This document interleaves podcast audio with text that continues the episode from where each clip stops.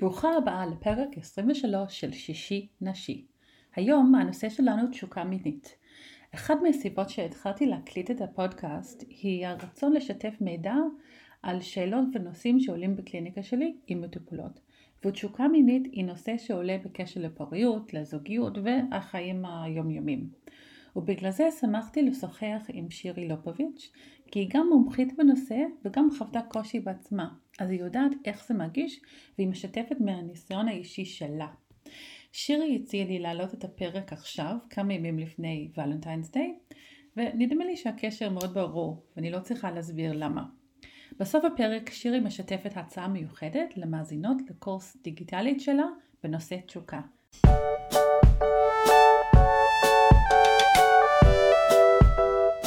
ברוכות הבאות לפודקאסט שישי נשי, המקום לכל מה שקשור לנשים ונשיות. אני כל כך שמחה שאת מצטרפת אליי במסע שלי לעודד שיח פתוח בכל מה שקשור לפוריות, הריון, מחזור ועוד. שמי ענת גרין, אני מטפלת הוליסטית בתחום בריאת האישה. הקליניקה שלי במודיעין, אבל אני גם תומכת בנשים דרך האינטרנט במסע שלהם סביב הווסת, פוריות והריון. היום אני יושבת ומדברת עם שירי לופוביץ', יועצת זוגית ואחת המומחיות המובילות בארץ בתחום של תשוקה מינית בזוגיות. בעלת קליניקה פרטית במודיעין, ובעשור האחרון שירי היא מרצה מובילה והעבירה סדנאות רבות לזוגות ולנשים. היא מרצה במכללת פתרונות בקורסים לאנשי מקצוע בתחום הייעוץ הזוגי. והכי חשוב, נשואה באושר, אימא לארבעה, וחיה חיים מלאי תשוקה. אז אה, ברוכה הבאה, שירי. תודה רבה, ברוכה נמצאת. אני ממש שמחה לדבר איתך על הנושא של התשוקה, כי אה, אני יודעת שבעבודה שלך את לוקחת את זה לתחום של התשוקה אה, מינית, אבל אני בטוחה שאנחנו נדבר גם על זה באופן כללי בחיים, וזה נושא שעולה בקליניקה, סוף סוף יש מקום לדבר על זה, ללמוד משהו חדש. אז אני אשמח לשמוע קודם כל איך את הגעת לתחום הזה ואת הסיפור האישי שלך בתוך העבודה שלך. אוקיי, okay, מעולה. אה, אני אוהבת לספר את הסיפור האישי שלי, וכל פעם שאני מספרת אותו אני מתרגשת מחדש, לא משנה כמה עשרות פעמים כבר אולי מאות סיפרתי אותו. אז במקור אני מהנדסת תוכנה, והייתי לא מעט שנים תוכניתנית, ראש צוות תוכנה, ותוך כדי זה התחתנתי, אה, בגיל צעיר, בגיל 23 התחתנתי עם מישהו שאני בכלל מכירה אותו מגיל 7, היינו באותה כיתה בבית ספר יסודי, ואנחנו, זה אומר שאנחנו כבר, כן, ממש הרבה שנים ביחד, אני כבר אה, עכשיו בת 45, אז אה, אנחנו למעלה מ-20 שנה כזוג, ולאורך כל השנים הראשונות בזוגיות שלנו, הזוגיות שלנו הייתה מאופיינת בזה שמצד אחד, אה, כל מי שהיה מסתכל מבחוץ היה אומר, וואו, איזה זוג אה, מדהים ומושלם, ובאמת היו, היו ועדיין יש הרבה מאוד אלמנטים אה, נפלאים בזוגיות הזו של חיבור מאוד טוב וחברות טובה. אמ, אבל מה, היה שם משהו חסר בתוך המקום הזה, וזה משהו שאי אפשר היה לראות מבחוץ. אמ, הייתה חסרה תשוקה בצד שלי, אצלו תמיד הייתה. ואני, בכל השנים הראשונות של הזוגיות שלנו, הסתובבתי עם איזושהי תחושה של תסכול מאוד אה, גדול. זה התחיל בקטנה. האמת שבהתחלה הכל היה בסדר, אה, היה את ההתרגשות הראשונית של ההתחלה, אבל מאוד מהר זה נעלם ודעך. ואני התחלתי למצוא את עצמי במצב שלא ממש אה, בא לי להיכנס איתו למיטה. ו, ומצד שני, הרגשתי נורא מתוסכלת, כי אני, אני אוהבת אותו, ואני אני לא רוצה שהוא ירגיש דחוי או, לא רצוי, ו, או שיחפש את זה בחוץ, את יודעת, כל הדברים האלה, ו, ואני יודעת שזה מצופה ממני כבת זוג, ו, ו, אבל, אבל בתוכי אני לא מרגישה שיש שם איזשהו משהו אותנטי כזה שבאמת בא לי, ולא ידעתי מה לעשות עם התחושות האלה. בהתחלה קיוויתי שזה יעבור לבד. אמרתי, טוב, זה גל כזה, הדברים, החיים אה, קורים וזה ישתנה וזה ישתפר, אבל זה לא השתפר, זה, זה רק הלך והחמיר, ובאיזשהו שלב אה, נכנסתי להיריון וילדתי את הבת הבכורה שלי, אמ, ו... זה רק הלך והחמיר אחרי הלידה, ותוך כדי שיש עוד תינוקת קטנה, תוך כדי זה שאני תוכניתנית וראש צוות וקרייריסטית, ועוד תינוקת קטנה בחיים, וזה ממש היה מצב שאני כבר לא יכולתי יותר לשאת את זה. שמהרגע הראשון שאני פוקחת עיניים בבוקר ואני מרגישה את היד שלו ככה, נשלחת לעברי ואני אומרת לעצמי, לא, מה, די, עכשיו שהוא רוצה, אני לא, אני לא יכולה, לא, זה לא מתאים לי, אני לא... שמישהו ימחק את כל הדבר הזה וזה ייעלם. ממש אה, תסכול שמתחיל מהרגע הראשון שמתעוררים בבוקר ועד, אה, ועד שהולכים לישון. וככה התחיל הסיפור שלי.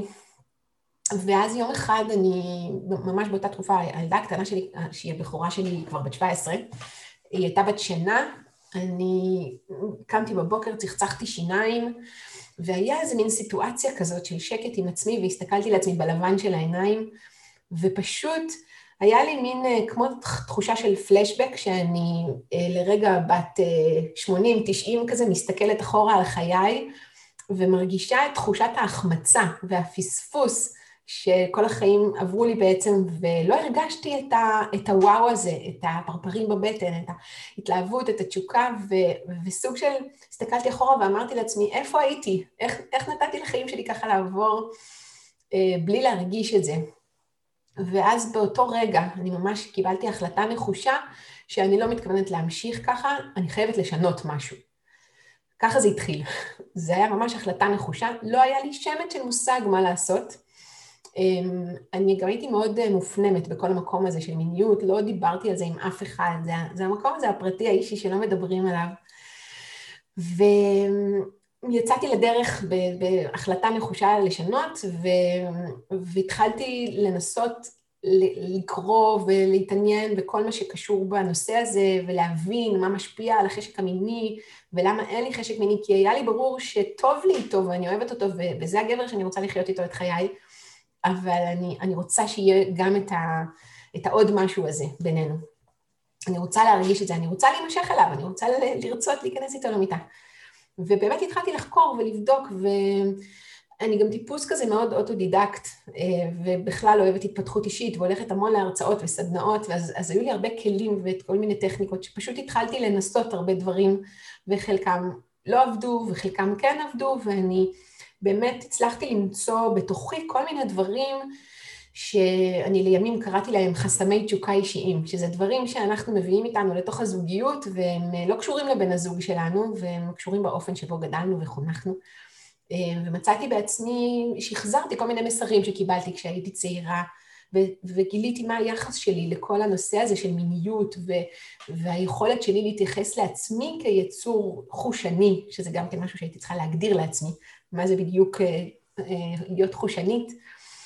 אה, וטוב, אנחנו ניכנס קצת יותר לעומק יותר מאוחר, אני מניחה, אבל סיכומו של הסיפור היה שאני ממש תוך כמה שבועות הצלחתי לשחרר מתוכי כל מיני דברים שהיו תקועים שם. אני קראתי לזה לכתוב לעצמי את התוכנה שלי מחדש, כי הייתי תוכניתנית. אז ככה קראתי לזה, אבל ממש אני שחררתי אמונות ו- וכל מיני דברים ואת היחס שלי לנושא הזה ואימצתי במקום זה דברים חדשים ש- שמתוך בחירה שלי, לא מה ששמעתי וקלטתי כשהייתי צעירה יותר. והתחברתי למקום הזה ממקום אחר לגמרי, ממקום ש- שמתאים לי להתחבר אליו. וממש תוך כמה שבועות התחלתי להרגיש שבאמת יש לי חשק, שאני באמת uh, באה ויוזמת, וגם קודם יזמתי, שלא יהיה ספק, גם קודם אני הייתי יוזמת לפעמים, אבל זה אף פעם לא היה מהמקום שבאמת רציתי. לפני התהליך שעשיתי זה היה ממקום של, טוב, צריך, עבר כבר מספיק זמן, ואני יודעת שזה מצופה ממני, אז אני יוזמת, אבל זה לא באמת מהמקום שאני רוצה. ואחרי השינוי שעשיתי, זה באמת היה משהו מאוד אותנטי, שבתוך הגוף שלי הרגשתי את החשק הזה, החי ובאתי ואמרתי לו, היום בערב, נרדים את הילדה ונעשה דייט. ו... וככה אני זוכרת היום הזה שהוא אמר, שירי, הכל בסדר, עשינו את זה לפני יומיים, ואני אומרת, כן, הכל מעולה, ואני כל כך מאושרת, כי, כי זה באמת היה אותנטי. ומעבר לשיפור בזוגיות, שכמובן היא הייתה בסדר גמור גם קודם, אבל זה כמובן השפיע עליה מאוד לטובה, כי אין מה לעשות את המקום הזה של החשק, אי אפשר לזייף. אפשר לזייף אורגזמה, לעשות כאילו, אבל אי אפשר לזייף את הר... שאני פה באמת כי אני רוצה ולא באתי לעשות וי כדי להמשיך הלאה. אז, אז גם הזוגיות מאוד נתרמה מזה, אבל את יודעת, זה השפיע מאוד גם על, ה, על האיכות חיים האישית שלי, כי זה כזאת מועקה שמשתחררת, כל כך הרבה אנרגיות שהיו שם, שיותר אין אותם, והמקום הזה מתפנה לדברים אחרים. אמ, אני מצאתי שזה גם פתח לי את הערוץ של היצירתיות והחיות והמקום הזה שהוא, זה הכל מחובר, כי תשוקה מינית זה אנרגיית חיים, זה חיות, זה המקום הזה של, אמ, שכל האנרגיות האלה הן מאותו מקור. אמ, אז זהו ככה, כן, זה המון... כן, בהחלט, וגם אם אנחנו מדברות על השקות, המרכזי אנרגיה בגוף, האנרגיה, הסייקל שקה, זה האזור של התשוקה המינית, אבל נכון. גם, אה, כמו שאת אומרת, יצירתיות אה, באופן כללי, ואם זה חסום מאיזושהי סיבה, זה משפיע על כל החיים, לא רק על התשוקה אה, בביתה. נכון, אני מסכימה איתך. אוקיי, וואו, זה באמת סיפור מדהים, וגם כן. בגיל צעיר, בלי כאילו הכשרה או ממש רקע בטיפול. את uh, הצלחת להמציא ולבנות לעצמך תוכנית שהצליח כל כך יפה. כן. Uh, ממש מדהים. אני, אני הייתי בסביבות גיל 30 אז, משהו כזה, והאמת שאחרי זה עוד המשכתי להיות תוכניתנית וזה היה מאוד אה, שלי ושושו כל מה שעברתי, לא דיברתי על זה עם אף אחד בעולם. אה, ומה שקרה זה שכמה שנים טובות אחרי, אני התחלתי להרגיש שאני, שהתשוקה שהייתה לי במקום שהייתי בו קודם, שזה התכנות, הלכה ודעכה, והרגשתי שאני כבר קמה בבוקר והולכת לעבודה, ולא עם וואו כזה, עם passion. אה, ואז התחלתי להגיד, רגע, אז מה אני בעצם נועדתי לעשות בעולם? מה, מה המקום שלי, הייעוד שלי? ולא היה לי מושג, אני ממש ביליתי שנה שלמה בלחפש, אז מה זה הדבר הזה ש, שנועדתי לעשות? אה, ויום אחד זה פשוט נחת עליי ממש, אני מספרת את זה מאוד בקצרה, אבל אה, פשוט הרגשתי שקיבלתי vision כזה, שאני עומדת על במה ומספרת את הסיפור האישי שלי ואת התהליך שעברתי ונותנת את הידע והכלים וכל מה שדרוש לכל מי שנמצאת שם באותו מצב כדי לעבור את התהליך, את השינוי המדהים הזה, ועוזרת לנשים לעשות את השינוי הזה כמו בצורה דומה למה שאני עברתי, ואז היה לי את צמרמורת בכל הגוף, ואמרתי, יואו, ואז מיד הקול השני אמר, את השתגעת? את תדברי עם אנשים על מיניות? את? אין שום סיכוי. אמ, אבל כן, הרגשתי שזה גדול ממני, וזה פשוט באמת אה, ייעוד שקורה לי ואני חייבת לעשות את זה. וממש התפטרתי אה, והלכתי ללמוד. אז אמרתי, אם אני הולכת לעשות את זה, אני הולכת להיות מספר אחת בארץ, זה לא יהיה איזה משהו חובבני כזה. אז למדתי ייעוד זוגי ומחנכת למיניות בריאה, ועשיתי השתלמויות עם המומחים הגדולים בעולם לכל מה שקשור בחשק מיני ותשוקה וחיבור בזוגיות.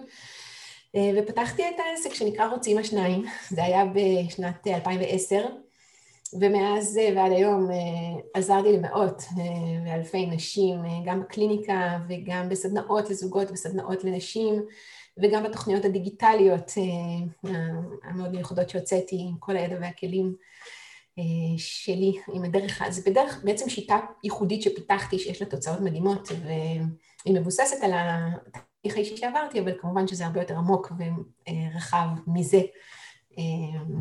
הוספתי לזה את כל, כל הלימודים המקצועיים שהוספתי, ובמשך השנים גם הייתי מרצה במכללת פתרונות, בקורסים לייעוץ זוגי וייעוץ מיני, בקורסים לאנש, להכשרת אנשי מקצוע בתחום של הייעוץ הזוגי. אז כן, זה ככה הדרך שעברתי ואיך הגעתי לעשות את מה שאני עושה.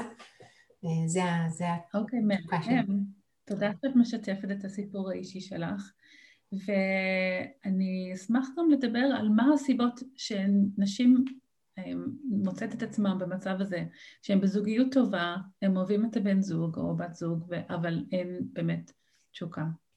כן, שאלה מעולה. אמ, הנושא הזה של תשוקה מינית הוא כאילו מאוד מאוד צר, אה, כי את יודעת מי שמטפל מיני אז הוא עוסק במגוון מאוד רחב של בעיות במיניות ואני אה, מטפלת רק בתשוקה המינית, אז זה כאילו מאוד מאוד צר, אבל מצד שני יש כל כך כל כך הרבה דברים שמשפיעים על החשק המיני, שצריך, בעיניי זה דורש מומחיות ספציפית כדי להבין מה אותם הדברים. אז אני נוהגת לחלק אותם לשלושה תחומים. בגדול. התחום הראשון, אני קוראת לו חבלני חשק. וחבלני חשק זה בעצם אותם הדברים בהתנהלות היומיומית שלנו, באופן שבו אנחנו מפעילים את הגוף שלנו, שמשפיעים על החשק המיני ברמה הכימית הביולוגית. כי בסופו של דבר, הגוף שלנו הוא מכונה, המופלאה ביותר שקיימת, אבל היא עדיין מכונה, ואם אנחנו לא מפעילים אותו נכון, אז דברים יכולים להשתבש בו ברמה של הגוף. כמו כל מיני דברים אחרים בגוף, ברמה אה, הגופניים שמשתמשים, ומי כמוך יודעת שאת עוזרת בקליניקה לכל מיני סוגים של דברים בגוף שמשתמשים. אז אה, הדברים הגדולים בקטגוריה הזו שמשפיעים, שעשויים להשפיע לרעה על החשק המיני, זה קודם כל תרופות כרוניות. יש סוגים של תרופות כרוניות שידועים כמשפיעים לרעה על החשק המיני. לרוע המזל, אה, כשרופאים נותנים את התרופות האלה, הם לא תמיד מיידעים את הלקוחות, כי, את המטופלים שלהם, כי לא תמיד הם יודעים בעצמם, וגם אם הם יודעים, הם לפעמים אומרים, טוב, חשק מיני, אם הבן אדם צריך להציל לו את החיים עכשיו, סתם לדוגמה, יש לו בעיה של כולסטרול גבוה, אז אם לא ייקח כדורים, הוא עלול למות מזה, אז חשק מיני, נו. אבל זה לא נכון, מפני שחשק מיני זה אחד הדברים שהם מאוד מאוד משפיעים על איכות החיים שלנו. וראוי לשים לב לזה. אז יש, הדברים שכדאי לדעת, הקבוצות של התרופות שנמצאות בקטגוריות האלה, שעשויות להשפיע על חשק המיני, זה כל התרופות שמשפיעות על כולסטרול ולחץ דם. אני אומרת כל, אבל חלק מהתרופות שמשפיעות על כולסטרול ולחץ דם, אה, תרופות אה, הורמונליות כמובן, גלולות, אה, ותרופות שקשורות בדיכאון וחרדה. בכוכבית במאמר מוסגר מאוד מאוד חשוב, כל מי שמקשיב לנו עכשיו, בשום אופן אסור, לקח, אסור להפסיק לקחת תרופות כרוניות אה, שלוקחים אותן באופן קבוע, ללא ייעוץ רפואי, זה ממש אה, יכול לגרום נזק אה, חמור. אמ, אבל אנחנו בכל זאת אומרים את זה כאן, כדי שאנשים יהיו מודעים לזה שזה בכלל משפיע ויוכלו קודם כל לעשות את הקישור. אה, נכון, אני התחלתי לקחת את התרופה הזו לפני חמש שנים, ובאמת קצת אחרי זה החשק המיני שלי פתאום השתבש. אה, חשוב לדעת ולעשות את הקישור, ואז מה אפשר לעשות עם זה? אז אה, צריך להיות כמובן בקשר אה, עם הרופא, אבל אפשר לנסות להוריד את המינון ובד בבד לעשות טיפולים משלימים, לא קונבנציונליים, כדי, ש... כדי לתת מענה לבעיה מכיוון אחר שלא פוגעת בחשק המיני. אז זה ככה ממש בגדול, אנחנו עושים את זה מאוד בהיי-לבל. אז זה הקטגוריות של התרופות. כן, אני כן, אני רוצה לדבר על הנושא של הגלולות והאמצעי כן. מיני ההורמונליים. כן. כי זה מה שאני רואה בקליניקה ובשיחות שלי עם, עם נשים, mm-hmm. ש... ואני חושבת שבשנים האחרונות זה אחת הסיבות למה נשים בוחרות um, לעזוב את הגלולות, mm-hmm. בגלל ההשפעה על החשק המיני. נכון. Um, ומהניסיון שלך זה עובר אחרי שאישה מפסיקה לקחת um, הורמונים? למנוע, זה... כאילו החשק זה בהחלט יכול, זה בהחלט יכול לחזור. אה, לוקח תקופה שהגוף ככה מתנקה מזה, ו, וכדאי ורצוי לעשות גם איזשהו תהליך ביחד עם זה כדי להתניע את זה מחדש. כי כמו שאנחנו נראה תכף בהרחבה, יש עוד דברים שמשפיעים על החשק המיני, ואם אנחנו מטפלים רק בגורם אחד, זה לא... ב...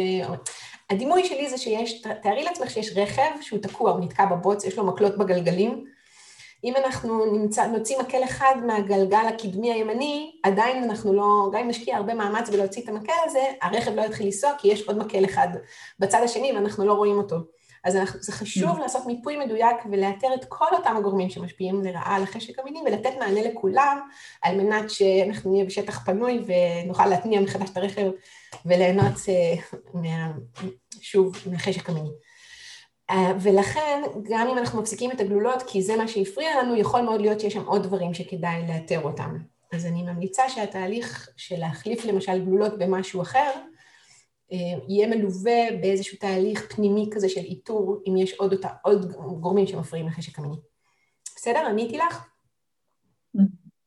כן, כן. אמ, אני מנחה בשיטת מודעות לפוריות, ו...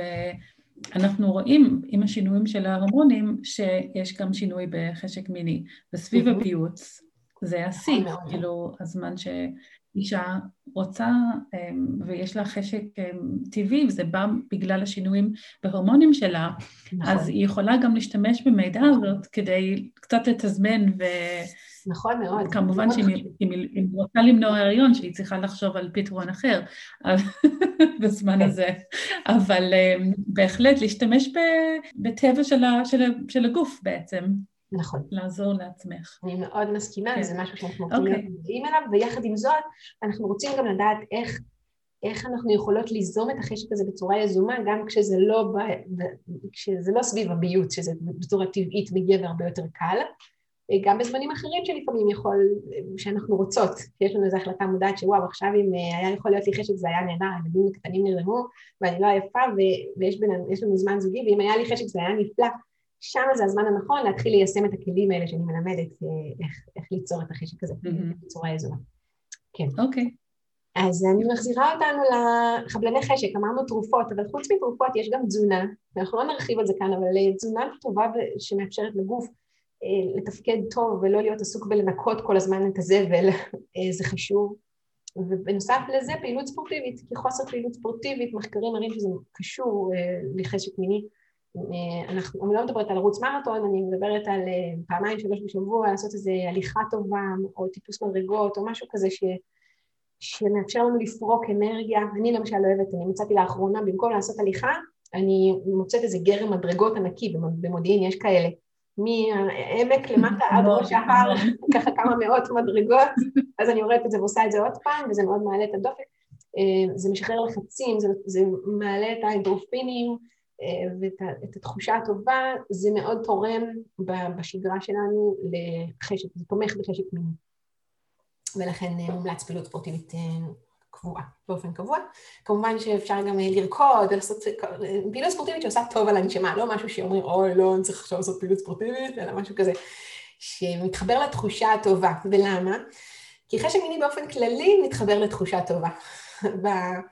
Mm-hmm. בתוכנית הדיגיטלית שלי לנשים, שנקראת תשוקה מינית נשית, אז יש פרק שלם שקוראים לו הרגשה טובה.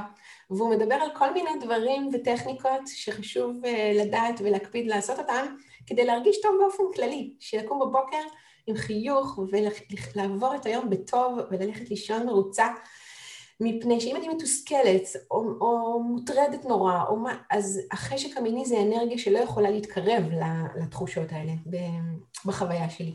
אז אנחנו, חלק מהתהליך הוא ללמוד לחיות טוב, שמהמקום הנקי הזה, המאוזן, קל יותר להתחבר לאנרגיה של השמחת חיים, של התשוקה, של הכיף, של הבילוי, של העונג. אוקיי, okay, אז דיברנו על אה, חבלני חשק, אני רק אזכיר עוד אה, סמים, אלכוהול אה, ברמה גבוהה, עישון, כל הדברים האלה שאנחנו מכניסים לגוף שלא אמורים להיות שם, לא תורמים לחשק המיני שלנו כמובן, וראוי לשים לב לזה. אז עד כאן החלק הראשון מבין השלושה. אמרתי שיש שלושה תחומים, זוכרת? חבלני חשק זה התחום הראשון. עכשיו אני רוצה לעבור לתחום השני. התחום השני הוא חסמי תשוקה אישיים. הזכרתי את זה קודם בסיפור האישי שלי.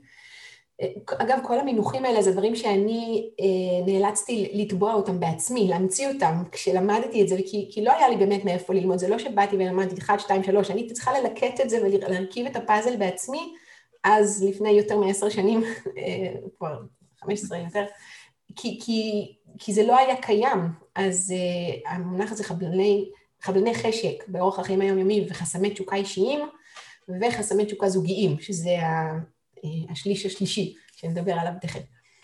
אז מה זה בעצם חסמי תשוקה אישיים? זה תבניות בעייתיות בתת המודע שלנו, שמנהלות אותנו, אנחנו לא, לא מודעים אליהן, זה בתת המודע, אבל הן אה, נוצרות בדרך כלל בזמן הילדות וההתבגרות, והם מנהלים אותנו, מנהלים את, ה, את האמונות שלנו, את התפיסות שלנו, את התחושות שלנו ואת איך שזה בא לידי ביטוי, כמובן, ביום-יום, בלי שאנחנו נדע מזה.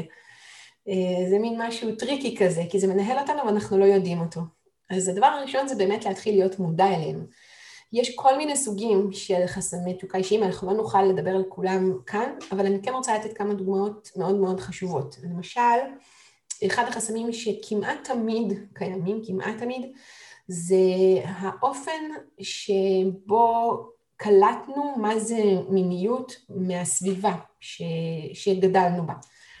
אמ, וכשאני אומרת מסרים בעייתיים בסביבה שגדלנו בה, הסביבה זה גם האנשים שגידלו אותנו, זה יכול להיות הורים, סבים, מי שגידל אותנו, ו...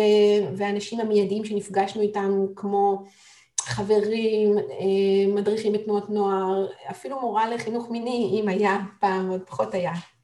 אבל אה, אני מדברת על פעם, כי בסופו של דבר הלקוחות שאני עובדת איתם הם בין 20 ל-60 פחות או יותר, זה כמו פעמון כזה, הכי הרבה זה בגילאי 30 עד 50 כזה, אבל יש גם מגילאי 20 וגם עד גיל 70 אפילו. ואגב, מכל המגזרים, חילונים, דתיים וגם חרדים מגיעים אליי, יש אפילו רב שמפנה אליי אנשים.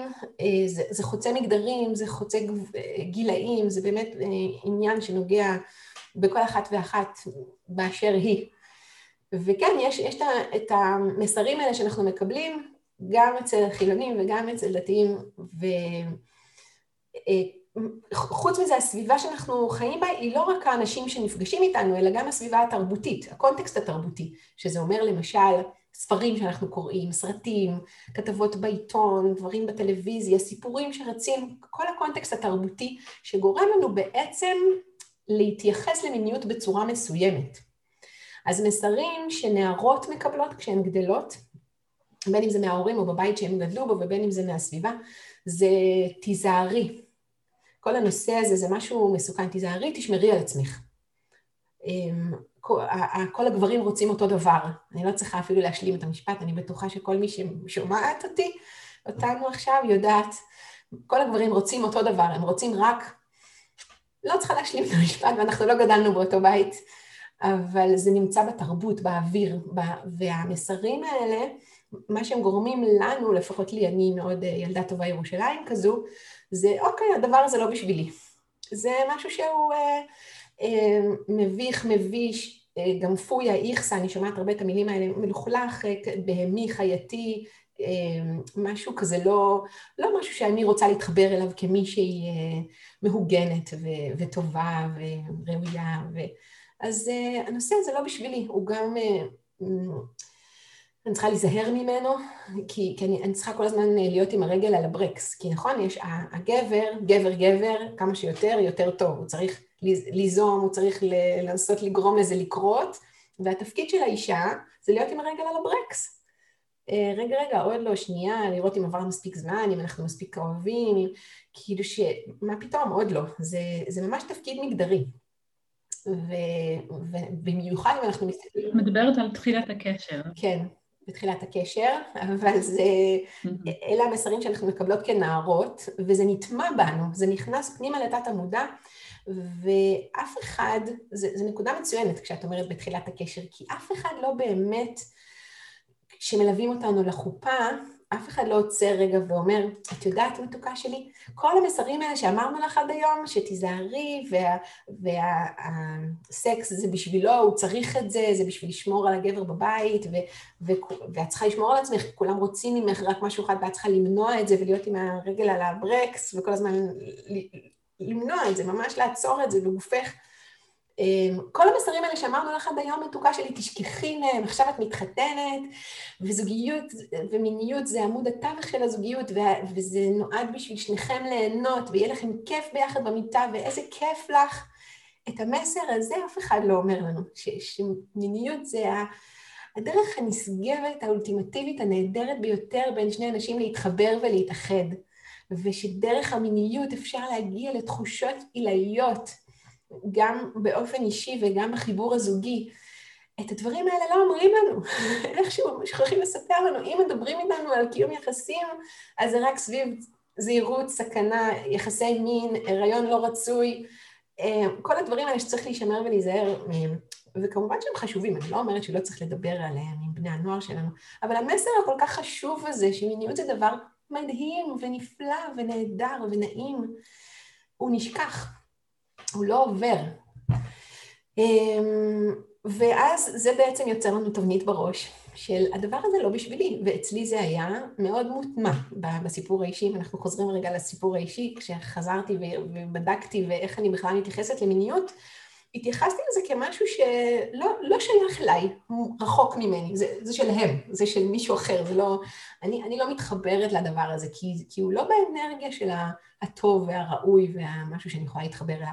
ומיניות, בכלל אישה מינית שהיא עוברת ברחוב וכולם מסתכלים עליה, והיא הולכת בדרך מסוימת, ו, זה כל כך לא אני, אני, אני לא מחוברת לזה, אני לא רוצה להיות מחוברת לזה, אני לא רוצה שאנשים אה, יסתכלו עליי ולעורר איזו אנרגיה מינית בגברים, זה, זה היה מאוד רחוק ממני. והאסימון הגדול שנפל לי זו ההבנה שאני יכולה להגדיר מחדש את כל העניין הזה לעצמי כמו שמתאים לי, כמו שכן אני יכולה להתחבר אליו. ואז אמרתי לעצמי, אוקיי, אז אם אני לא רוצה להיות אישה מינית שכזו, אז מה כן אני רוצה להיות?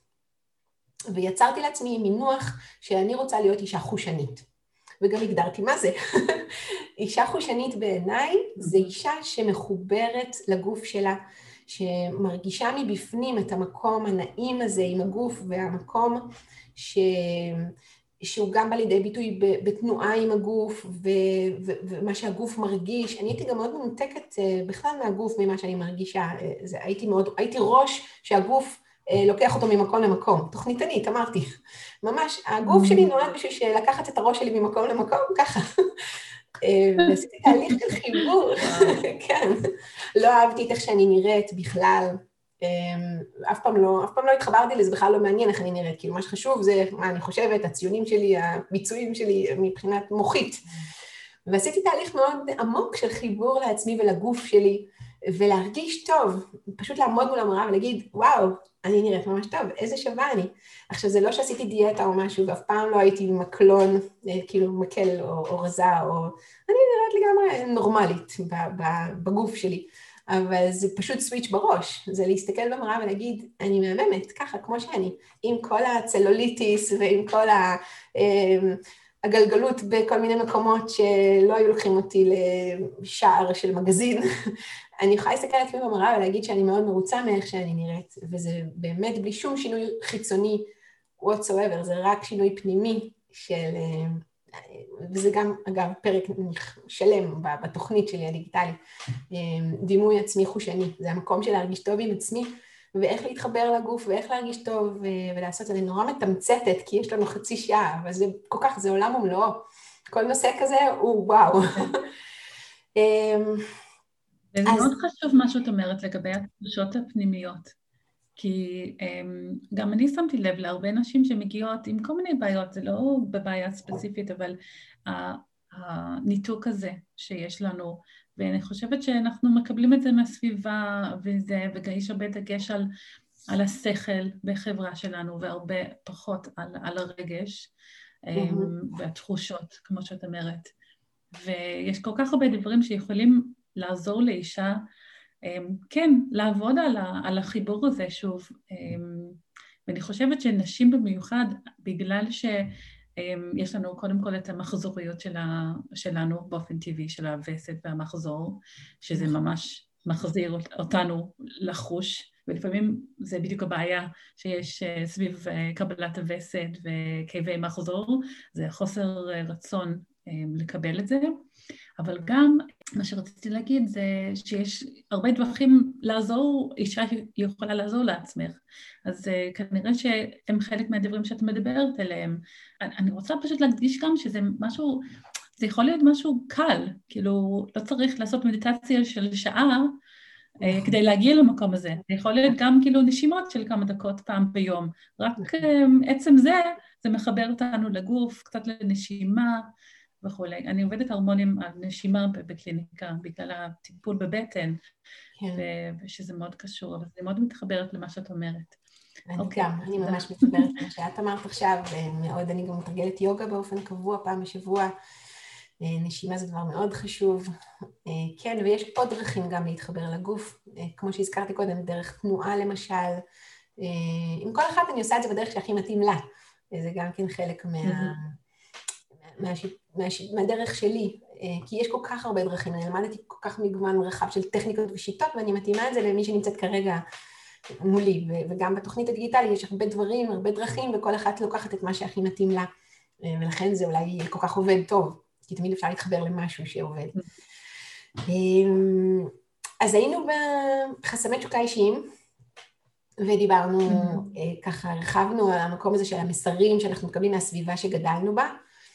אמ, כמובן שאחרי שמגלים את אותם החסמים, אז אה, נדרש עוד צעד של, אוקיי, אז מה עושים עם זה עכשיו? אז גיליתי, גיליתי שעכשיו יש לי בראש כל מיני דברים, שמתי אותם על דף, מיפיתי אותם, איך אני נפטרת מהם, אז כמובן שיש את הדרכים אה, מאוד מתודולוגיות לשחרר את, האמונות הפנימיות האלה ולאמץ בצורה יזומה אמונות חדשות של מה כן מתאים לי, מה הדברים, גם אם זה היה שרשרת דורית, אנחנו בדרך כלל מקבלים את האמונות מאימא, מסבתא, מסבתא של סבתא, שזה דברים שעוברים בתת מודע, אה, ככה, בלי, בלי מתכוון, כי אנחנו קולטים את זה מה, מהאוויר, מהבית, אנחנו גם בלי שיודעים, אם יש נושא אחד שלא מדברים עליו, שזה מה שאני שומעת הרבה אנשים אני אומרת, מה דיברו איתכם על מיניות בבית שגדלתם בו?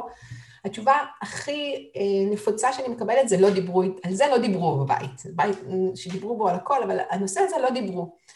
ומה שחשוב זה מה את הרגשת סביב הנושא הזה, בגלל שלא מדברים עליו. כי זה בסוף מה שנשאר בנו. אה, למה זה נושא שלא מדברים עליו? כי הוא כזה לא, הוא מביך, הוא זה, הוא לא, הוא, הוא לא... זה בדיוק המקום הזה של ההרחקה. אה, ולכן הדברים האלה עוברים מדור לדור. אחד היתרונות החשובים בלעצור רגע ולשנות, זה שברגע שאני משנה אצלי, זה גם מה שאני מעבירה הלאה לדורות הבאים. תחשבו כמה טוב זה עושה לילדים שהאימא שלהם משנה את כל התפיסה, גם אם יש לך בנים וגם אם יש לך בנות, וגם אם עדיין אין לך ויהיו לך, את מעבירה הלאה. לשרשרת הדורית הבאה אמונות חדשות וטובות ובריאות. שכמו שאמרתי, את אפילו לא חייבת לדבר אותם, כי זה אנרגיה שעוברת ממך סביב כל היחס שלך לנושא הזה. אז זה עוד אה, בונוס קטן שמקבלים על הדרך מהתהליך המדהים שאת עוברת אותו, כמובן בשביל עצמך, כן. רק בשביל עצמך, אבל אה, זה עובר הלאה. כן. זה חשוב גם בגלל שהם מקבלים כל מיני מסרים מהסביבה, שאין לנו שליטה על המסרים האלו, ולצערי נכון. גם הרבה פעמים המסרים האלה הם, הם לא בריאים והם, וגם לא ריאליים בכלל. נכון. אז נכון, זה חשוב שיש... את צודקת. משהו של היום מאוד חשוף. כן, את אומרת שזה חשוב שיש משהו שמאזן, ואני ממש מסכימה איתך. אה, הנוער של היום חשוף לכל כך הרבה דברים, והחדשות הטובות הן שהמחקרים מוכיחים שוב ושוב שמה שיש בתוך הבית הוא משפיע הכי הרבה. אז כשאנחנו עושים את השינוי הזה ו- ומרגישים אחרת מול המקום הזה, והנוער שלנו מרגיש שאפשר לדבר איתנו על זה, וזה מקום שנוח לנו, למשל, מתוך השינוי שאנחנו עושים, אנחנו מרגישים יותר בנוח לדבר על זה.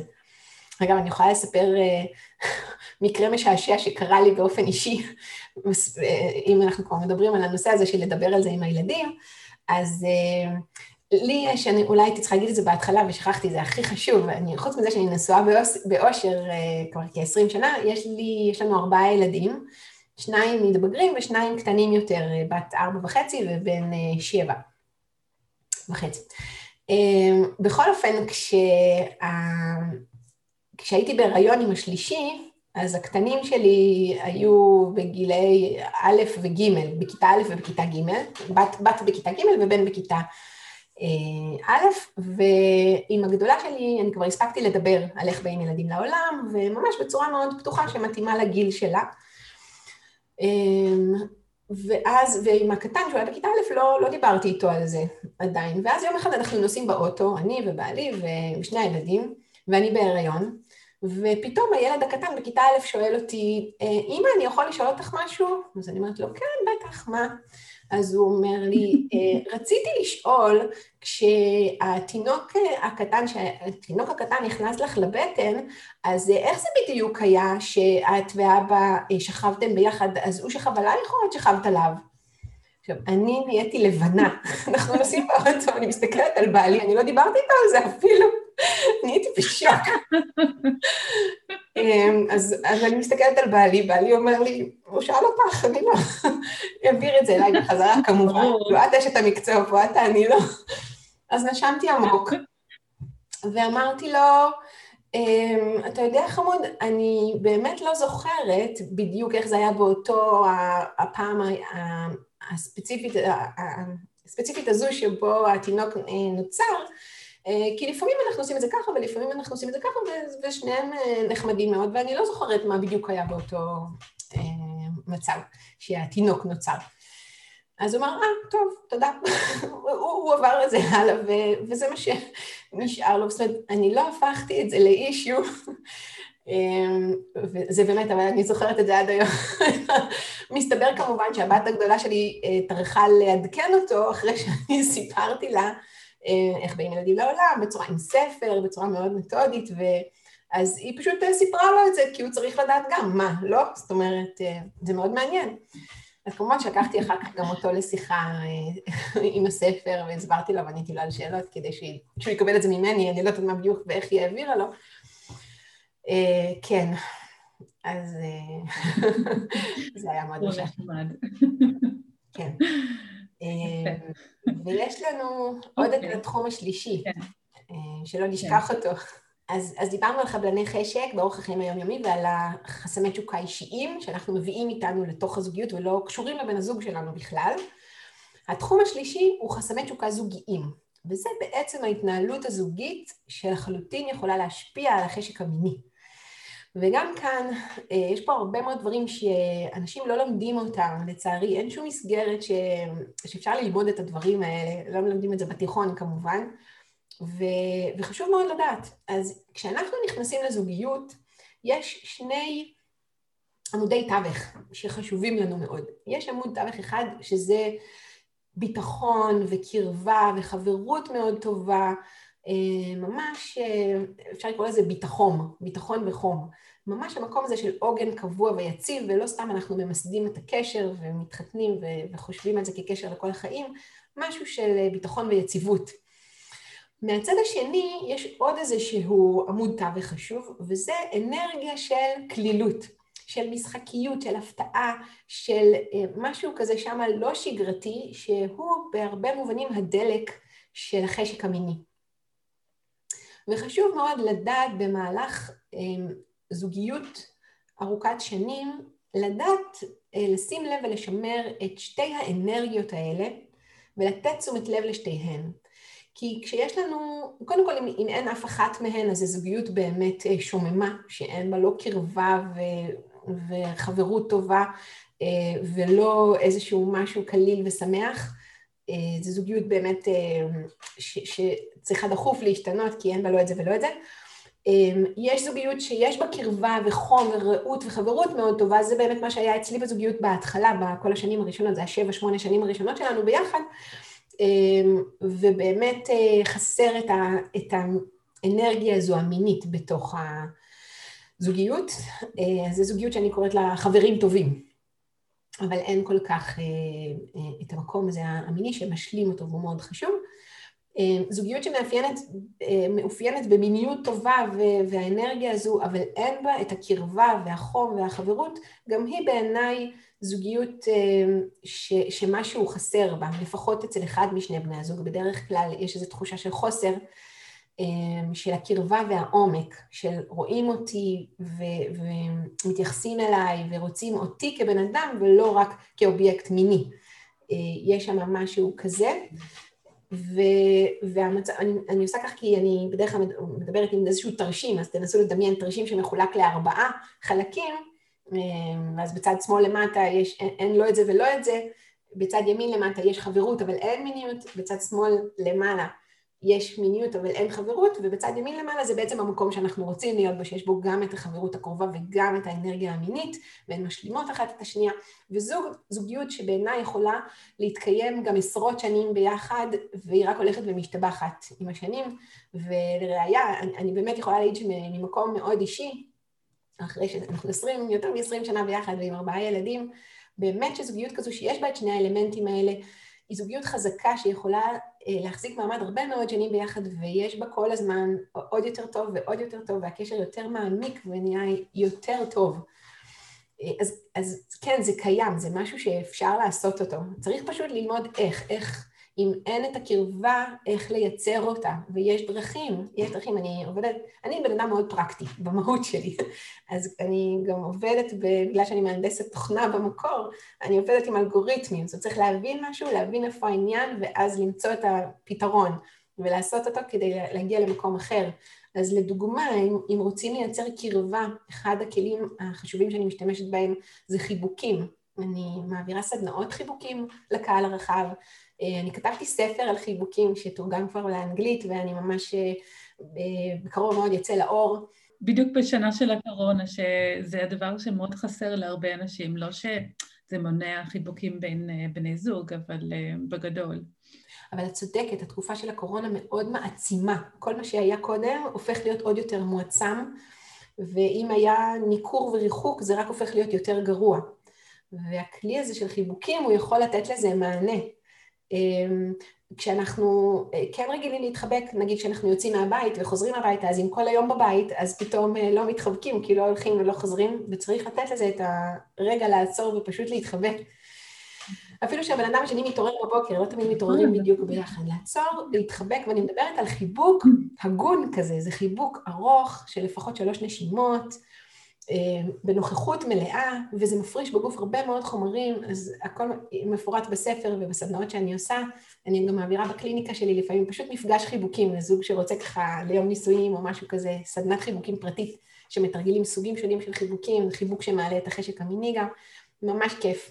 אה, אז זה אחד מהכלים, למשל, שאני משתמשת בהם כדי לעורר את החיבור הזוגי, את הקרבה. אה, כמובן גם שיח מאוד עמוק, איך לדבר בצורה כזו שהאוקסיטוצין מופרש גם בזמן אה, שיחה עמוקה ולהרגיש שבן הזוג לגמרי איתי ונמצא בתוך העולם שלי. צריך לדעת, ללמוד איך לעשות את זה, לא מלמדים אותנו ואנחנו לא בצורה אינטואיטיבית עושים את זה.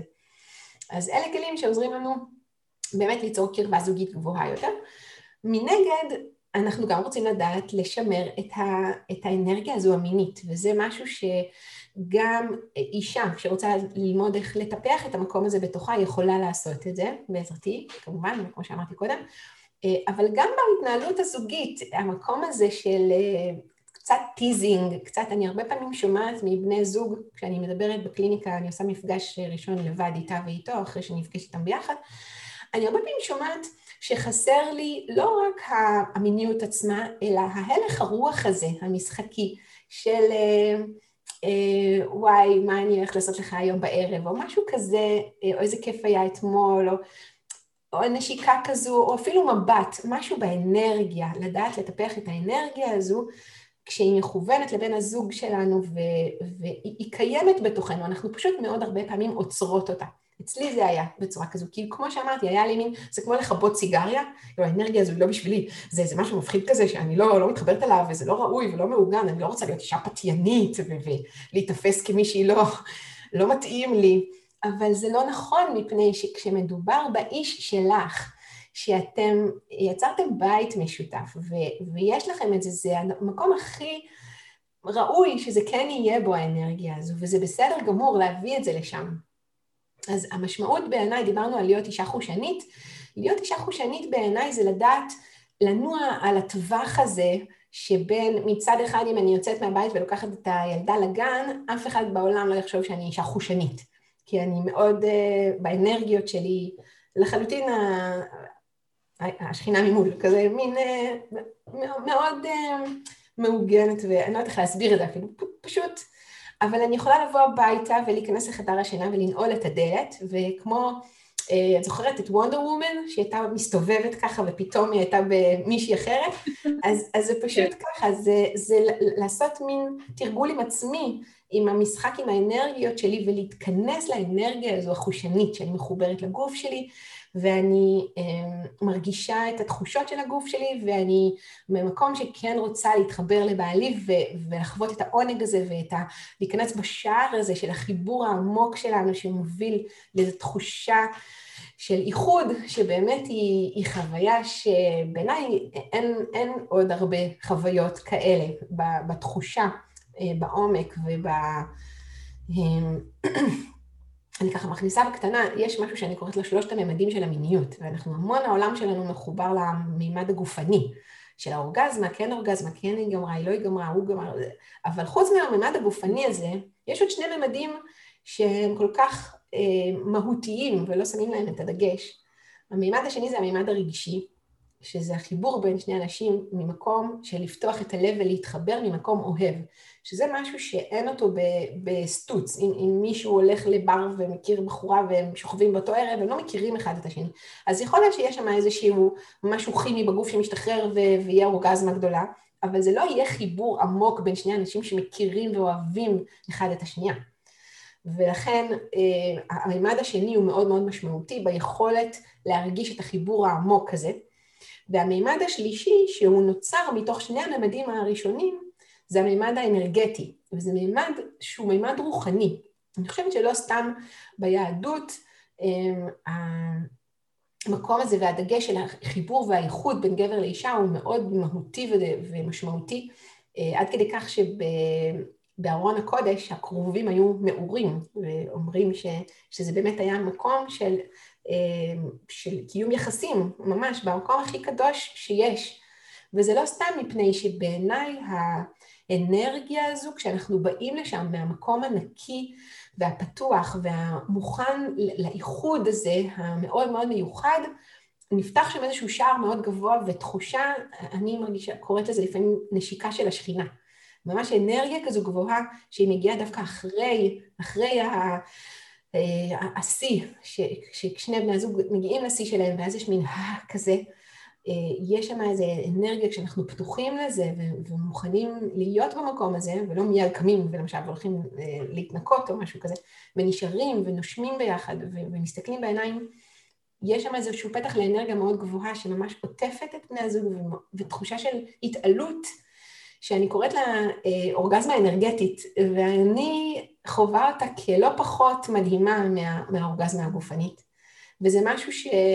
שכל אחד יכול לחוות, זאת אומרת, זה לא צריך להיות, אה, זה להתאמן עשרים שנה בטנטרה בשביל זה או משהו כזה, זה באמת בא מהמקום של המודעות ולדעת איך לעשות את זה. אמ, ו, ובעיניי, כשאני חושבת או מדמיינת, אה, יש לי הרהור כזה על אה, לבוא, לשכב עם בעלי, המקום הזה של האורגזמה האנרגטית הוא לא פחות נמצא שם ומושך אותי להגיע למקום הזה, ממש לא פחות מהאורגזמה הגופנית שעליה אנחנו מדברים תמיד. אני מקווה שזה לא היה too much אה, בשביל שיחת היי-לבל. אה, אוקיי, כי זה באמת, אלה דברים שאני מדברת עליהם בדרך כלל בתכנים אה, עמוקים, וזה כן. למשל, כן, זה. אני, מאוד מתחברת לצד האנרגטי, אני חושבת שזה מאוד, מרכיב מאוד מאוד חשוב. אני גם מאוד אוהבת איך שאת אה, מסתכלת על האישה כולה. כאילו, זה לא רק um, להתמקד בבעיה ספציפית, אלא להסתכל על כל החיים ואורך חיים ואיך זה משפיע עלינו, גם הגוף, גם הנפש. נכון. כי אחרת זה מרגיש לי קצת מלכותי להתמקד רק בבעיה ספציפית ולא להסתכל על כל האישה והזוג וה, והבן זוג וכולי. אמ, רציתי לשאול אותך על שאלה אה, ומשהו שקורה שמתי לב אצל אה, זוגות שהיו אצלי, שרוצות להיכנס להיריון, ואז בשיחה מסתבר שהם באמת לא שכבים ביחד הרבה סביב הביוץ, למרות הרצון כן להיכנס להיריון, ואומרות שהנשים, אני יותר מתמקדת ומטפלת בנשים, אומרות שהן פשוט עייפ, עייפות, כאילו, וגם אין זמן, כאילו, הן מגיעות לסוף היום. ואת כן קצת התייחסת לזה עם החלק הראשון שאת אמרת, אבל אני בטוחה שזו בעיה שאת גם שומעת על זה, החוסר זמן, ובמיוחד אה, עם האטרף של החיים שלנו. כן. מה יש לך להגיד? אוקיי, okay. אז uh, בכלל כל העניין הזה של להיכנס להיריון הוא, הוא נופל בפני עצמו, אז אני קודם אענה לך על העניין של העייפות והחוסר זמן, כי זה לא רק שרוצים להיכנס להיריון, זה בכלל. אמ, כן, נכון. התשובה שלי לזה זה שכשאנחנו רוצים שמשהו יקרה, אנחנו צריכים לתת לו סדר עדיפות גבוה ולשים אותו ביומן שלנו. עכשיו, זה נשמע קצת מלאכותי, כאילו מה, אנחנו נתזמן את ה... אני אומרת לכם שהדבר הכי נכון לעשות זה למצוא זמן שבו יהיה זמן זוגי איכותי, ובו יכול להיות שיתפתח גם משהו מיני, אה, אבל אנחנו חייבים לשים ביומן את החלונות זמן האלה, ולהקפיד לשים אותם לא כשאנחנו כבר עם השאריות של הדלק. זאת אומרת שאנחנו כבר... מה שקורה בדרך כלל כשאנשים אה, מתייחסים לקיום יחסים, למיניות שלהם, זה ש... אנחנו קמים בבוקר עם אה, איזשהו מיכל מלא אנרגיה ומתחילים להוציא את האנרגיה שלנו על עבודה, על ילדים, על כל מה שיש לעשות, ואז מגיע סוף היום, ואם יש ילדים אז גם מרדימים אותם ומסדרים קצת את הבית ועושים עוד קצת כלים ועוד קצת זה ופה ושם ועונים על עוד איזה אימייל ורואים עוד איזה סדרה בטלוויזיה ואז מגיע הרגע שאנחנו כבר זהו. ואז עולים למיטה, כן? הולכים, נכנסים למיטה ואז או שקורה משהו או שלא קורה משהו, בדרך כלל לא קורה משהו, כי איך יכול לקרות משהו? אנחנו כבר מתים מעייפות, כבר, כבר לא, אין לא נשאר לנו אנרגיה לכלום. זה לחלוטין, אה, פעילות מינית זה משהו שדורש המון אנרגיה. אם אנחנו רוצים להפיק ממנו את המקסימום ולהגיע לחוויות המדהימות האלה שדיברתי עליהן קודם, אנחנו חייבים להבין שאם אני לא עכשיו יכולה לשים נעלי התעמלות וללכת לאיזה הליכה נמרצת מסביב לבלוק, זה אומר שאני לא יכולה עכשיו אה, לקיים יחסי מין, מפני שאין לי אנרגיות במיכל שלי. מתי זה הזמן הנכון לעשות mm. את זה? אמ, קודם כל, כדאי לעשות את זה אם אפשר בבוקר או בצהריים, זה עדיף. למשל, כשיש מסגרות לילדים, כן? אוטוטו בקרוב במהרה בימינו, אז אה, לקבוע בוקר אחד של דייט זוגי, לפזר את הילדים למסגרות שלהם, לחזור הביתה ולהקדיש לעצמנו ככה חצי שעה, שלושת רבעי שעה של זמן זוגי איכותי, ואחר כך כל אחד הולך למקום שלו. מי שיכול כמובן, מי שהיא מורה, אז כמה יש לה יום פנוי בשבוע, למצוא את הדרך איך כן אפשר לעשות את זה. זה דרך אחת טובה שאני יכולה להמליץ עליה. אה, הפסקת צהריים זה יכול להיות מעולה, אה, מי שהם עצמאים ועובדים באותה עיר וזה מתאפשר להם, או בסוף שבוע, בדרך כלל לכולם זה מתאפשר בסוף שבוע. ואם כבר מגיעים לערב ורוצים לעשות את זה בערב, אז להקדים ולעשות את זה לפני כל שאר הדברים. אמ, אם יש ילדים קטנים, אני חוזרת על זה הרבה כי אצלי זה במודעות, כי יש לי, אז מרדימים אותם, אז זה שמונה וחצי, תשע גג, ואז נכנסים למיטה. ואז חצי שעה, שלושת רבעי שעה, ואחרי זה אפשר לקום ולעשות את הכלים בכיור או לשים כלים למדיח. הכלים לא צריכים אותי ערנית וחושנית. גם אם אני ככה כבר לשים את הכלים במדיח זה בסדר, אבל הפוך אי אפשר. זה ממש ממש חשוב. קודם כל, זה לא אומר נכון. שלא לחבר את. המיניות עם ללכת לישון. אמנם הם קורים באותו מקום פיזי, שזה המיטה, אבל אנחנו צריכים אנרגיות שונות לגמרי בשביל שתי הפעילויות האלה. אז זה בסדר גמור ללכת למיטה, לחגוג, ליהנות, להתענג, ואחרי זה לקום ולפנות כל אחד לענייניו, הוא על המחשב שלו, אני על הדברים שלי, והולכים לישון חצי שעה, שעה אחרי זה. זה בסדר גמור, וככה זה אמור להיות. פשוט להפריד את זה ואתם תראו שהכל יסתדר לכם. זה ממש אה, עצת זהב. מדהים, מדהים, כן, כי באמת הדברים שאנחנו באמת רוצים אותם, אנחנו מוצאים את הזמן, אבל כמו שאת אומרת, צריך לתזמן את זה, שיהיה לנו את האנרגיה לעשות את זה. אז אה, זו נקודה מאוד חשובה. כן. אוקיי, אז אני אשמח שירי אם אה, תסבירי לנו קצת על התוכנית הדיגיטלית ש... שיש לך. אוקיי. אז קודם כל, יש, אה, כמובן זה במקביל לזה שאני מקבלת בקליניקה, גם פיזית וגם בזום, אה, אז יש לי את התוכניות הדיגיטליות, שאני אומרת תוכניות כי זה שתי תוכניות, אחת לנשים ואחת לזוגות. אה, התוכנית לזוגות היא תוכנית שנקראת הנאה במיטה הזוגית, והיא מדברת על המקום של אוקיי, כבר כן יש לנו חשק ואנחנו כבר כן רוצים להיכנס ביחד למיטה, איך להפיק מזה את המקסימום. והתוכניות הדיגיטליות האלה הן בעצם אוסף של אה, סרטוני וידאו שאני מביאה שם את כל הידע והכלים שלי. התוכנית של הזוגות מבוססת על אה, סדנת סוף שבוע לזוגות מדהימה שקיימתי בבתי מלון, ופשוט ראיתי שלאנשים היה קשה להגיע גם בגלל שכשרוכשים כזה סוף שבוע במלון זה לא, לא זול בכלל ולא כל זוג יכול להרשות לעצמו. וגם צריך לקחת חופש ולמצוא סידור לילדים, וזה הופך להיות לוגיסטי מורכב, ולכן כדי להנגיש את זה כמה שיותר, אני אה, הוצאתי את התוכנית הדיגיטלית הזו, השלוש, הסרטון של אה, שלושת הממדים של המיניות שדיברתי עליהם קודם, אה, אני מסבירה עליו בהרחבה בפתיחה של התוכנית הזו למשל. ויש שם על העונג המיני הנשי והעונג המיני הגברי, ואיך מגוונים, והכל בצורה מאוד מאוד עדינה ונעימה, כמו שכבר אתם מבינים שככה אני מנגישה את הדברים. אין שם אין שם על מולטי אורגזמות ואין שם על חילופי זוגות ואין שם שום דבר שהוא לא... אה, מה שכן יש זה איך לגרום לבסיס לעבוד טוב.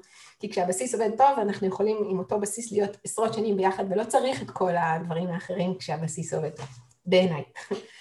אמ, זה התוכנית לזוגות, הנאה במיטה הזוגית. התוכנית לנשים היא תוכנית שמעבר לידע, שזה ממש ידע שמועבר בתוכנית לזוגות, בתוכנית לנשים זה ממש תהליך אה, שינוי עמוק שאישה רוצה לעבור עם עצמה.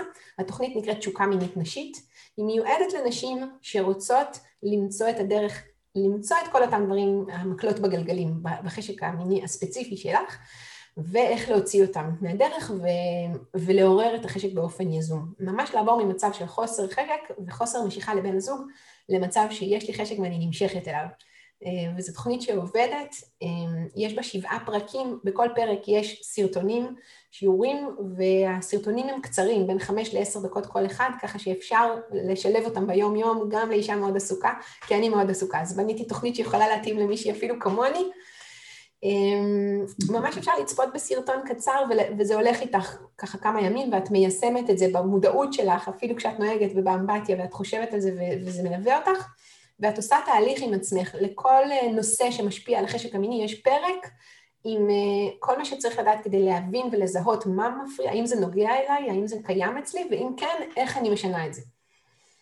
אמ, בנוסף לסרטוני וידאו, שזה בעצם תוכנית שנועדה לעבודה עצמית אישית, יש גם תמיכה שלי, ופעמיים בחודש יש אה, שיחה קבוצתית שמתקיימת באמצעות הזום, אבל בצורה דיסקרטית, עם דיסקרטיות מלאה. כי אני מאמינה שלא כל אישה מרגישה בנוח לשתף מהחיים הפרטיים והזוגיים שלה, וזה בסדר גמור, כי כמו שאמרתי, עשיתי תוכנית שמתאימה אפילו לי. אני לא הייתי במקום שהייתי בו עם חוסר חשק מיני, לא הייתי רוצה לשתף אף אחת במקום הזה, ולכן האופן שבו זה מתרחש זה שאני עולה לזום, מי שרוצה לדבר איתי, מדברת איתי בטלפון, זה בעצם נועד לתת אה, מענה לשאלות ותשובות וליישום ספציפי של איך את מתמודדת עם הדברים, אז אני פשוט מתקשרת אלייך, ואני מדברת איתך בטלפון, אף אחת אחרת לא רואה ולא שומעת, כי זה וובינר, זה לא ממש זום עם מצלמות פתוחות, רק אותי רואים. ואני חוזרת על השאלה ועונה. וככה בעצם כל המשתתפות נתרמות מהשאלה ומהתשובה שלי ומההכוונה שלי. אני גם שולחת את ההקלטה ואפשר להאזין לה אה, במשך אה, שבועיים עד ההקלטה הבאה, עד השיחה הבאה, וזה נותן מענה מאוד מאוד טוב ומאוד אישי לכל מה שמתעורר אה, כתוצאה מצפייה בסרטונים. אז ככה אפשר גם בעלות באמת אה, ששווה לכל כיס, אה, כי, כי ממש השליחות שלי זה ש, שלא תהיה אישה שנמצאת במקום המתסכל הזה ולא, ונשארת בו או מפרקת את המשפחה בגלל זה, אה, שהמסר שלי לעולם זה שיש מה לעשות. זה חשוב שכולם ידעו, זה מצב שאפשר לצאת ממנו, יש הרבה כלים, אפשר לצאת משם ו- ולמקום מדהים של, של חיבור גם פנימה וגם לבן הזוג ו- ולהיות במקום אחר לגמרי. אם את כבר בזוגיות, אז לפחות שתפיקי ממנה את כל מה שאפשר, אה, ושהיא תהפוך להיות מקום שממלא את המצברים ולא מרוקן אותם ומכווץ ומתסכל. אמ, אמן. וואו, ממש מדהים העבודה שלך, וכמו שאת אומרת, כאילו, יש פתרונות ולא צריך אה, לסבול וגם להגיע ללפרק את המשפחה בגלל זה. זה ממש כן. חבל, זה משפיע לא רק על בני זוג, אבל גם על הילדים, וזה גם יכול להשפיע על דורות אה, אחרי זה. נכון. אוקיי, אז רק לציין, רציתי רק לציין עוד משהו כן. אחד, יש עוד הבדל בין התוכניות האלה. התוכנית של הזוגות זה פשוט תוכנית שרוכשים אותה דרך האתר, ואז כל התכנים נפתחים ואפשר אה, לצפות בהם מתי שרוצים. התוכנית של הנשים, אה, מאחר וזה תהליך עומק של עבודה אישית, זה, אני מוכרת אותה בצורה של מנוי חודשי. זאת אומרת, אישה נכנסת לתוכנית והיא ממשיכה בה כמה שהיא רוצה, בלי שום התחייבות, אה, וזה ממש כמו מנוי לחדר כושר. כל עוד את מעוניינת להמשיך, האמת שבחדר כושר בדרך כלל מחייבים מראש לשנה, אני לא מחייבת. נכנסת וכל עוד את בוחרת להישאר בתוכנית, אז התכנים פתוחים לך ואת משתתפת בשיחות ומקשיבה להקלטות. וברגע שאת מחליטה שסיימת את התהליך שלך ואת אה, ממש מרוצה, אז את פשוט מודיעה לי במייל ואת אה, יוצאת מהתוכנית, ואם את נשארת חצי שנה, אז גם התכנים נשארים לך פתוחים אה, לנצח, את יכולה לחזור ולצפות בהם. ככה שזה באמת, עשיתי את זה בצורה הכי הכי להנגיש את זה כמה שיותר. ויש לי הפתעה, אני רוצה לתת מתנה לכל מי שמאזינה לנו עכשיו ומעוניינת ומרגישה שזה מתאים לה ושזה בשבילה. אני רוצה לתת לכם אפשרות להתנסות בתוכנית הזו בחודש ראשון עם 50% הנחה. ואפשר יהיה להירשם, אנחנו נשים קישור אה, להרשמה לתוכנית באיפה שהפודקאסט שלך, באתר של הפודקאסט שלך. אה, מי ששומע את הפודקאסט הזה דרך אה, מקום אחר, פשוט להיכנס לאתר מרחב התשוקה של שירי, זה שירי לופ, s-h-i-r-i-l-u-p, נקודה co.il, להיכנס לתשוקה מינית נשית, לתוכנית עם העיגול האדום, וממש אה, להירשם שם, אה, וכדי לקבל את ההנחה, פשוט להכניס אה, קוד קופון שישי, S-H-I, S-H-I, שזה שישי נשים, שזה התוכנית שלך. כן, תודה רבה. הכל על הדף מידע של הפרק, שאפשר ללחוץ ולמצוא את זה בקלות, אבל המון המון תודה. אני מקווה ש... יצטרפו אליי, הם ירוויחו מכל הידע שלך. לא רק זה, כאילו, המאזינים, מאזינות לא יכולות לראות אותך כמו שאני יכולה, שאנחנו מקליטות, אבל יש לך המון המון אה, תשוקה לנושא הזה, ואני בטוחה שזה גם עובר בקול. וזה קצת מדבק, שאני חושבת שזה גם משהו מאוד אה, חיובי. כן. תודה רבה שאירחת אותי, היה לי מאוד נעים. תודה רבה שהצטרפת אליי היום. יש לי שתי בקשות קטנות. אשמח אם תלחצי על הכפתור subscribe כדי לקבל כל פרק חדש של שישי נשי שיוצא. ותשלחי את הפרק לחברה או קרובת משפחה שיכולה ליהנות מזה. תודה רבה ואני מקווה שתצטרפי אליי בפרק הבא של שישי נשי.